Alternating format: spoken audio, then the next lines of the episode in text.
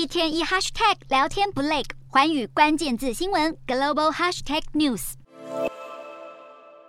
投资人引颈期待二十九号终于盼来迟到的耶诞行情。道琼和标普五百指数双双攀升超过百分之一，纳斯达克也上涨近百分之二点六，费半也跳升百分之三以上，几乎要扳回前两天的所有失土。不过振奋市场情绪的却是坏消息：美国初次申请失业救济金的人数上周来到二十二万五千人，连续申领人数也来到一百七十万人，是二月以来最多。显示对于有意愿就业的人来说，找工作的难度变高了，也暗示美国经经济有点冷却。分析指出，如果剔除能源股，标普五百指数成分股的收益将是连续第三季衰退，凸显今年美股获利很大部分是靠能源业的庞大收益在支撑。而科技股方面，苹果公司股价今年以来至少重摔两成七，特斯拉更是狂泻超过六成五。有看法解读，共同原因是中国因素。另一方面，Netflix 却是止步四连跌，二十九号股价大涨超过百分之五，因为市场看法出现了法夹弯。投资研究机构 CFRA 一口气将其评级跳升两级到买进，